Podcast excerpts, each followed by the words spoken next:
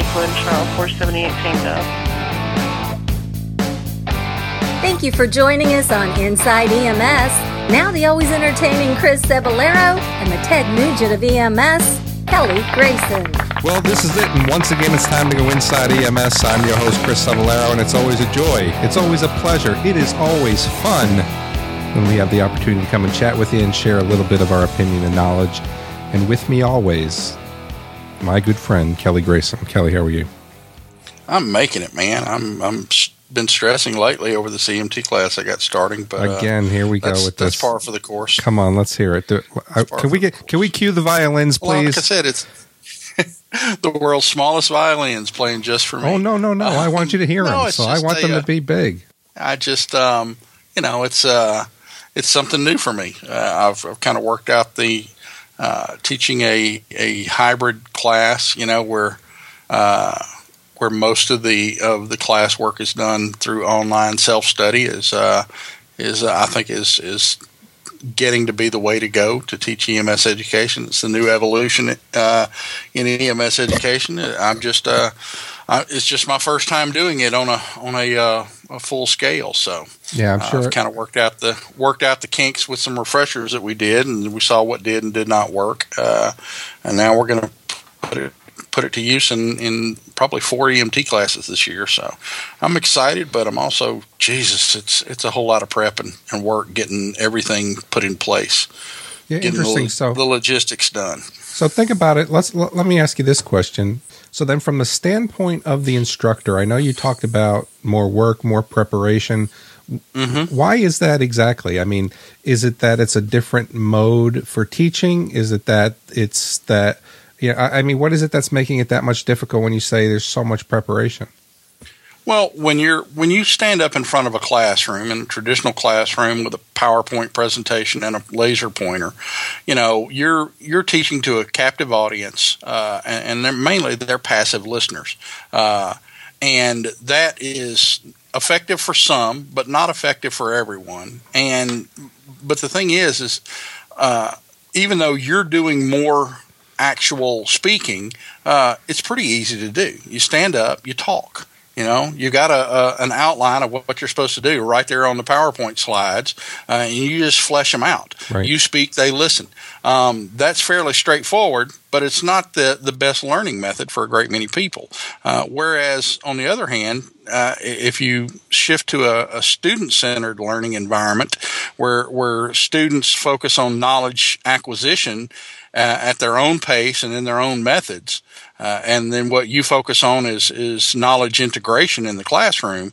Um, it seems like uh, at first blush to be less work, but it's not. There's a lot more structure to it because you have to you have to encompass uh, a number of different learning styles and and and know how to integrate all that kind of stuff. And and you know just so your people are not just uh, not just winging it. You know, you have to actually put some structure into it sure. and some a lot of thought into how these exercises are set up. It's not something you can just uh, ad lib. Right. Um, so getting that kind of stuff done is is something new for me. But uh, I'm finding it's you know it's in my wheelhouse already. It's it's the kind of stuff I do in class. Uh, now I just do it in a virtual environment. So.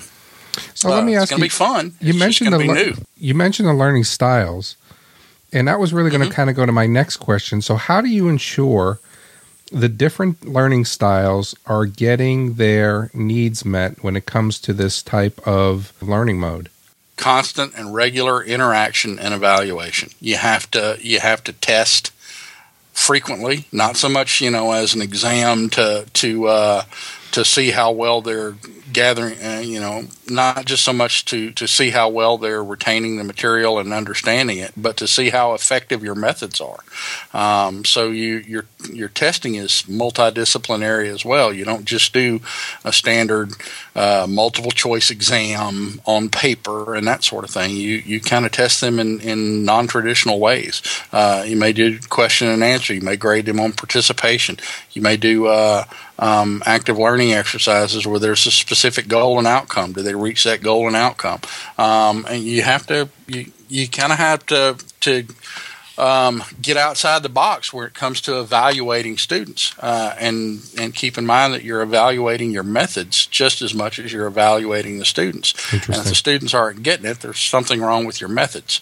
So that's you know something I mean, we, we managed to kind of play with in, in our refreshers. But Are you automatically Go going to go there? Are you automatically going to go there and say if they're not getting it, it's the methods and not the challenges with the student itself? uh, if the majority of students are not getting it, yeah, yeah, Okay, it's the point. methods. Okay. You know, I mean, if it's one or two students, you know, okay, well, maybe maybe they're just not cut out to be an EMT, or maybe they're just not capable of absorbing the level of material you're teaching. On the other hand, if you're doing, you know, if you're honest about your methods, and most of your people are not getting it. Uh, then there's something wrong with the teacher, not something wrong with the students. Mm-hmm. I think that's a huge failing uh, in a lot of EMS education uh, is a lot of lot of uh, people who are authoritarian type A people are, are attracted to EMS in the first place, and that's the talent pool we sub- selected uh, instructors from, and then they they do that same approach to education. And if, if you ain't getting it, you're just dumb. You know, it can't be that I'm presenting it poorly. Right. It, it- the problem has to be with you, and and that's a problem in a lot of EMT classes. Yeah, so, I agree. Uh, You know, it'd be interesting, Gotta, Kelly. gotta look inward now and then.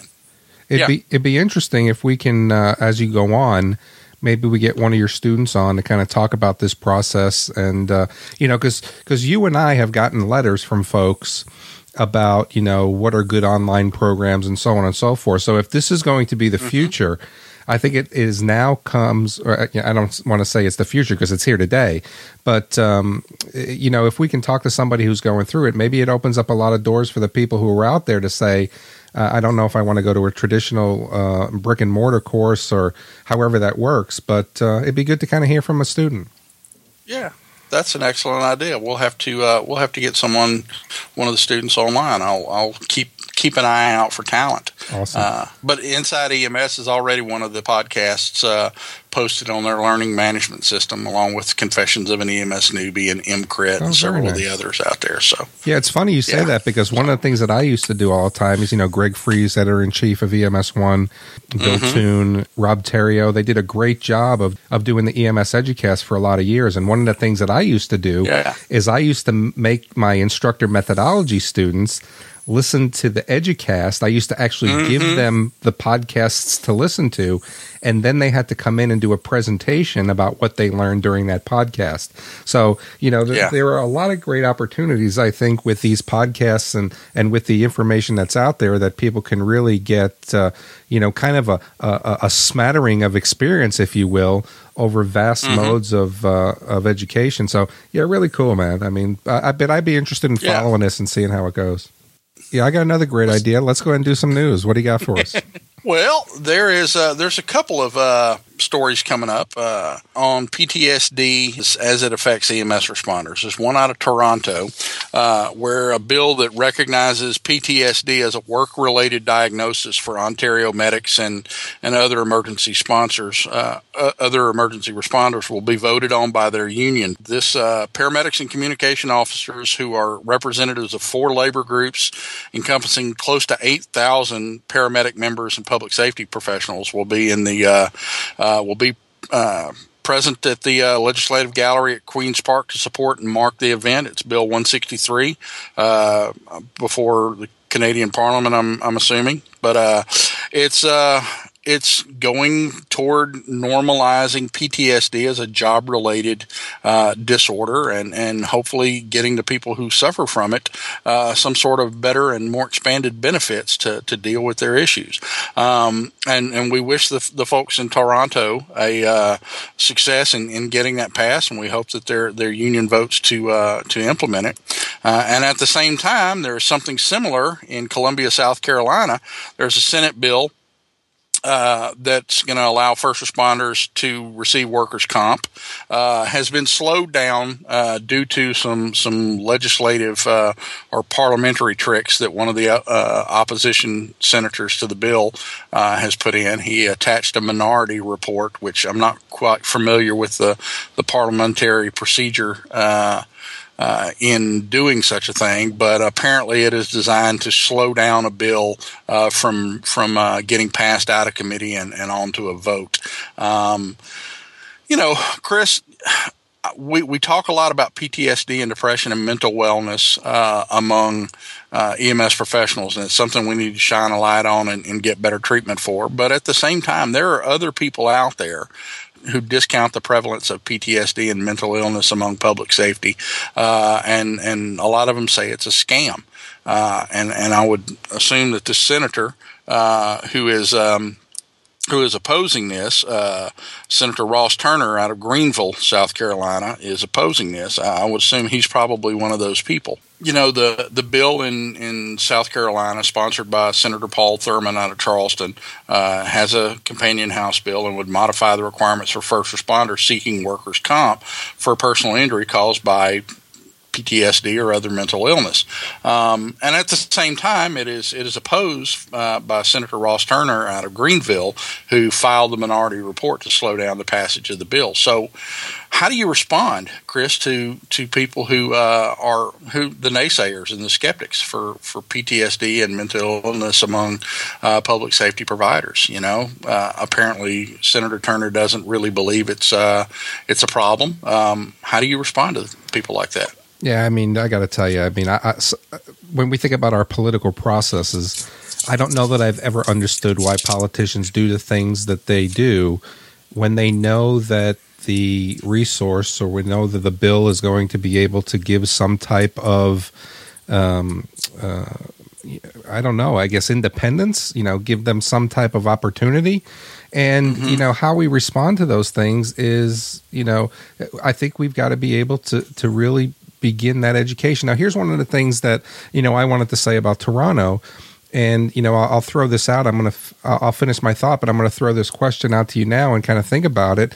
Is you know I give kudos to Toronto for what they're trying to do, but my my question to you would be, what has taken so long for this to happen? Now, my, yeah. my as I continue this process, as I continue my thought here, you know, the thing that really gives me pause when we talk about South Carolina is we have veterans who came back from the from the Vietnam conflict that suffered from PTSD for a lot of years. I mean, this isn't new. Mm-hmm. It's new that we're now bringing it to the forefront of EMS and to public safety. The, the thing that's amazing to me now is all the veterans that are coming out of Afghanistan and Iraq that are suffering from PTSD. And, I, and I've had these folks in my system as employees, and, and, they're having challenges when it comes to loud noises, and they're having challenges when it comes yeah. to, to quick flashbacks. And what is it that makes you and I who who are paramedics who sit in a truck or who or who run organizations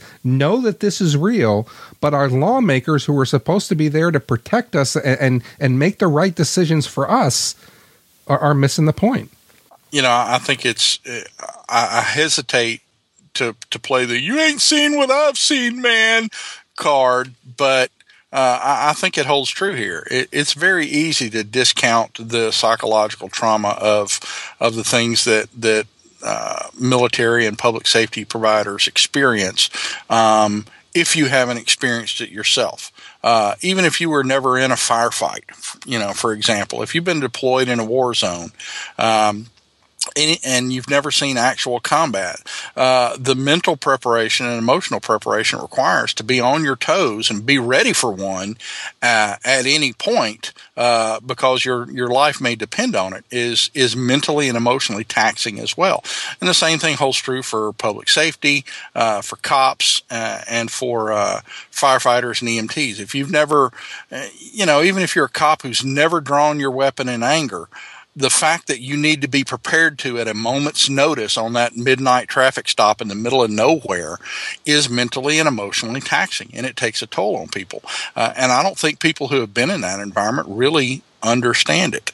Um, you know we say what you know you, you said uh, what took so long in, in toronto uh, Toronto realized they had a problem with some some hard earned experience, man. Over the last uh, several years, there's been a huge rash of paramedic suicides in Toronto and and uh, surrounding provinces. And in South Carolina, you know, I would say to Senator Turner, so, you know, in South Carolina, there's a study out there that says that firefighters are three times as likely to die by their own hands as they are on the fire ground.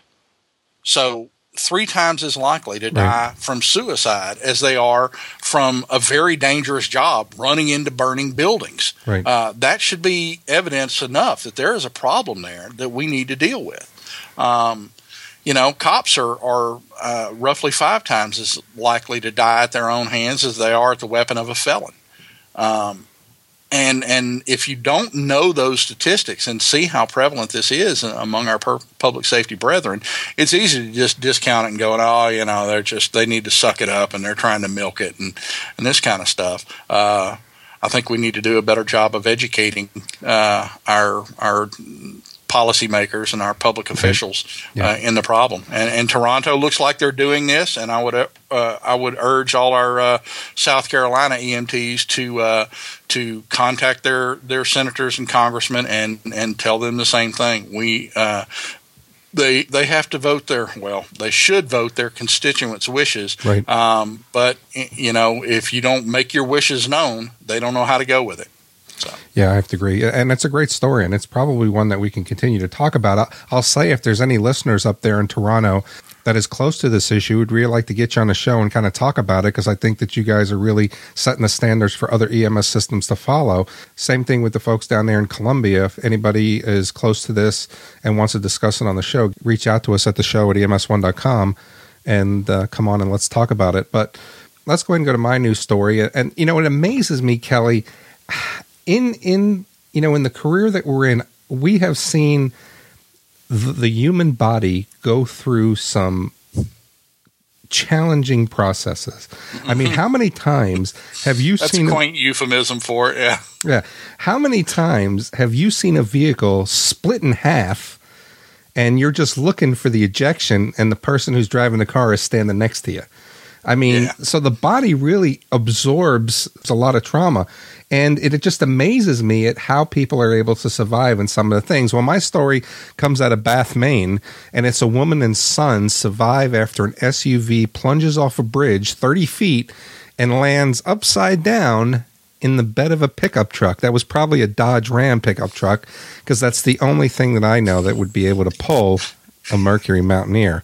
You know, but, I. Uh I, I, what comes to mind is the the Ace Ventura line, you know, where he finally where he parks his car after just you know multiple rollover, like a glove. That's right. But but you know here's a here's a vehicle now. And actually, I'm joking mm-hmm. about the uh, Dodge. It was actually a Ford F 150, and that's why yeah. the, the car didn't go anywhere. So, but anyway, um, but it's still the point of here's a 37 year old female and her 12 year old son, and they go off the bridge 30 feet, which tips their car, and they land top down in the bed of a pickup truck and uh, just minor kind of minor injuries. And you know but it just amazes me at at uh, you know the challenges that we go through and, and the trauma that we see and people are able to walk away from them. But here's a great story of, uh, you know, I guess a great story in the end. But imagine the fear when mm-hmm. these people went off the highway. And, and what do you think? You know, I mean, do you even think uh, before you wind up, uh, you know, upside down in the bed of an F 150? You know, and, and, and it tells it, two things come to mind to me reading this story. Number one, uh, that belies the old argument of people oh, they don't just don't make cars like they used to and they're fans of old detroit iron and all these plastic components and everything. It just you, you just tap a bumper and it tears up your car. Uh, cars are safer now than they ever have been since the invention of the automobile, uh, even though they uh, they tear up more easily because they're they're designed to protect their occupants, uh, and and this is testament to that fact. You know, plunge off a bridge upside down, land on another vehicle in your modern vehicle, uh, and you walk away. Um, where if you'd have done that in a '55 Chevy Bel Air, you'd be dead as a hammer. Uh, you know the the do you think uh, vehicles, so? I think so. I, I oh, honestly man. think so. And the other the other thing I would say is because of modern uh, vehicle construction technology and crumple zones and that sort of thing, uh, that also very much diminishes the value of mechanism of injury as a predictor uh, of actual trauma. Um, mechanism of injury is a concept that came about when we didn't have vehicles that are as good at protecting their occupants as they are now. So you had to look and say, okay, you know, well, this amount of damage to this vehicle probably did a good job of transmitting force to its occupants, and therefore we need to look in certain areas and look for certain things. Well, now that's not necessarily true. You can you can be in some pretty horrific looking accidents in a modern vehicle and walk away unscathed because uh, the the vehicle does a, a good job of dissipating that kinetic energy and not transmitting it to the occupants. So you know this that's one one thing that has made the the concept of mechanism of injury. Uh, almost an antiquated concept. It's not really applicable uh, to the extent that it once was. Um, yet we we still tend to treat it like it's uh, gospel. But uh, I'm glad the uh, the lady walked away from it and her son as well. Um, uh, that's one of those. Uh, if you had a camera on scene, you pull it out and take a picture of this because you you don't you don't see those very often. Um, but let's move on to another one. There is a study uh, just published. It comes out of, or it's actually a case review series uh, on ketamine. For excited delirium. This comes out of Montgomery County Hospital District in Texas. Worked and competed in some competitions with those guys, and uh, MCHD is a pretty uh, a pretty good EMS system, and they uh, um, used ketamine uh, starting in 2010, and they've been collecting QA data uh, on the drugs used for sedation, pain management, RSI, and they've got some some interesting stuff to say about its use uh, in excited delirium you know, one of, we've talked in on the podcast before uh, about patients in excited delirium, and that you know conventional restraint is is not sufficient uh, because you got a patient in ED. Um, if you restrain them, uh, you may be safer, but the patient is in no less danger uh, because the fight is still ongoing. You know, you have to stop the fight. Uh, and when you strap a patient down to the stretcher, the spine board, the, the fight merely shifts from you to the restraints. Uh, and sedation and, and, chemical restraint uh, is is paramount. And ketamine is is is growing uh, a reputation as being very effective in this regard. Um, so nice to see some uh, some stuff about uh, using ketamine uh, as sedation and, and, excited delirium, and, and suggesting that it's uh, that it's a safe and and effective uh, drug to give. Um, you familiar with ketamine, Chris? Did y'all yeah. use it at, at Christian, or, or, had you implemented it yet? No, we didn't use it, but it was something. Well, it was something that we didn't implement uh, yet talking with the medical director, it, you know, he was one of the guys that wanted to uh, look at the research and make sure. And certainly, what's coming mm-hmm. out of sec, what's but coming now out. Now we're getting research. Yeah, right. Exactly. Now what's coming out of Texas, uh, this really gives you the great opportunity to say, you know, where has this drug been? Well, it's been there. We we just needed to make sure that it was going to do uh, what we wanted it to. And Rob Dixon, who's one of the authors of the article, had posted on the fourth of April. Mm-hmm. Uh, go to EMS One and uh, read it. I think it's a great article. But Rob Dixon, who's one of the authors, uh, we've been in communication, Kelly, and we're hoping to get him on the show so we can talk about it because I think it's important for our providers that are out there to hear, you know, the opportunities that ketamine has been able to to help patients. You know, we've been dealing with excited delirium and looking for ways to, uh, you know, looking for ways mm-hmm. to treat excited delirium for a long time. And this could be the, this could now be the, uh, uh, you know, the magic carpet that's going to be able to make the difference when it comes to dealing with those patients. And I got to say, man, I think we both have to stand up shoulder to shoulder and start to applaud the work that's happening down there at Montgomery County Hospital District and uh, you know give them kudos for this research because there is not enough research that is coming out about the medications that we use and it really is yep. kind of uh, uh, baffling that if we have the opportunity you know to do some research uh, how long have we been talking about the you know intubation being uh, uh, you know that paramedics increase the mortality of patients when we intubate? Mm-hmm. Well, when is somebody going to step up and, and let's start doing some you know research on that? But you know, again, hats off to the folks down there at Montgomery say, County and saying not in our system, and here's our data to back it up. Exactly. Um, you know, and uh, and that's yeah, we do have uh, a, a paucity of, of EMS focused research uh, done by EMS systems and professionals. Uh, quite often, we have people that are do not practice EMS and, and have no idea of the the nuances of pre-hospital care, doing research and making. And it's not so much the research that's the problem; it's the the inferences and the conclusions they draw from the research uh, and the variables they didn't control for because they they're just unfamiliar with what's with you know what the environment entails, and and it's nice to see some stuff coming out of a, uh, a pre-hospital system right. uh, focused on the very things that are, are, are relevant to us. Uh, uh my employer is getting ketamine, so uh, I took our protocol online protocol update the other day, and one of the uh, agents we're adding, among several others, is ketamine system wide for things like sedation and analgesia. and I'm it, has been on our AirMed units for, for a couple of years now, and the flight medics love it. Uh, as a matter of fact, they the ones flight medics that I've encountered on scenes uh, would prefer to use ketamine uh, as an induction agent for uh, intubation rather than go the full route of RSI. Um, and that's the way a lot of people know, use it.